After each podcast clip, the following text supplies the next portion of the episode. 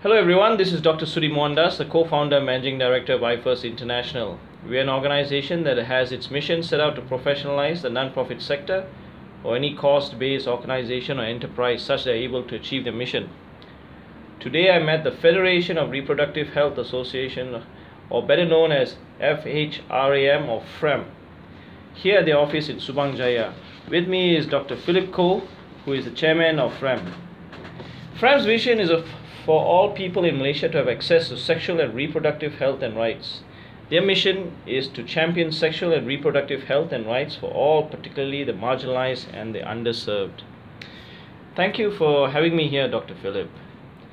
Uh, also, thank you for giving us this opportunity to interview on that issue that is pertinent to most nonprofits today in Malaysia. You're most welcome, Sadiq. Mm. I would like to discuss with you about being visible or visibility. Yeah? And I Mm. must confess, I did not know much about the federation uh, until last year, and that would happen by chance. Mm. So maybe let me just start off by asking you whether you can share with us about your organization and how it's been able to raise its profile to its targeted audience. Uh, thank you very much, Sudeep, uh, for inviting me to uh, this interview. Um, this is a common question that we get. A lot of people, when they first hear about us, they say that this is the first time they've come across us. Actually, we've been around for quite some time. You know, the association was first started in 1958. At that time, it was known as the Federation of Family Planning Associations. The initial initial um, aim or responsibility or objective of the association at that time was to plan for family planning, to space out the family, and in fact, our slogan is not too early, not too late, and not too close. Okay, so the focus was basically on family planning and also responsible parenthood. But along the years, you know, we um, realized that we have to expand our services and our objectives to include sexual uh, and reproductive health and rights. And so in 2009, we have actually changed our name to the Federation of Reproductive Health Associations Malaysia. Okay, so one of the things that we can we did, the reasons why we did that was to raise our um, also to raise our profile, yeah, and uh, to let the public knows of our extended services. You know, we are here to provide quality and integrated sexual reproductive health and rights service and services for everybody.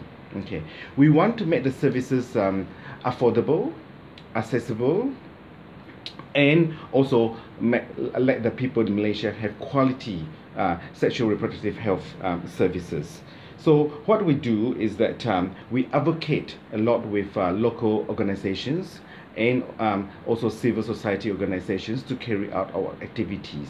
We support uh, uh, a lot of the activities of um, the ministry, uh, from the Ministry of Women, um, Family and Community Development in Malaysia, the LPPKN. We are also part of international organizations and we do activities or projects for the United Nations uh, Fund, uh, United Nations Population Fund, and also we are a member of the International Planned Parenthood Federation. So this is what we do to um, increase our profile um, to be part of um, the international organizations. Nowadays, you know, the very important thing is to uh, concentrate is to go with social media. So facebook is also one of the areas you know they and where we keep in contact with the members especially the youths. Okay. And we do constantly do roadshows and exhibitions uh, to increase uh, public awareness of what we do Okay, and also to increase our visibility Ah, Mm, so mm, the, well, in other words, there's been a lot of work o- over these Mm. years. Uh, mm. uh, and let's take it to another level now. If Mm. you uh, do you think that uh, the organization is really reaching out to the right target audience, and maybe you can explain a little bit more of Yeah. that. I think in the past, as I said, our uh, main core activity was on family planning, and uh, we have reached out to a lot of women.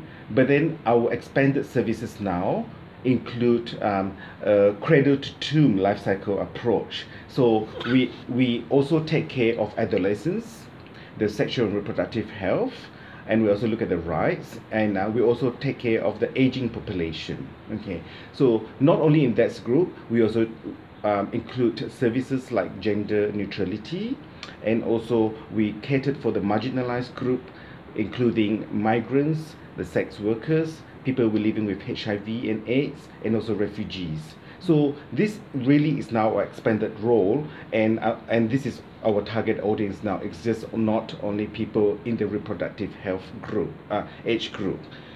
With um, the youths, for example, you know, we have an increasing youth membership and they're getting more and more active in our association, which I'm very pleased to report on that because the youths are the future and they will carry on with the association.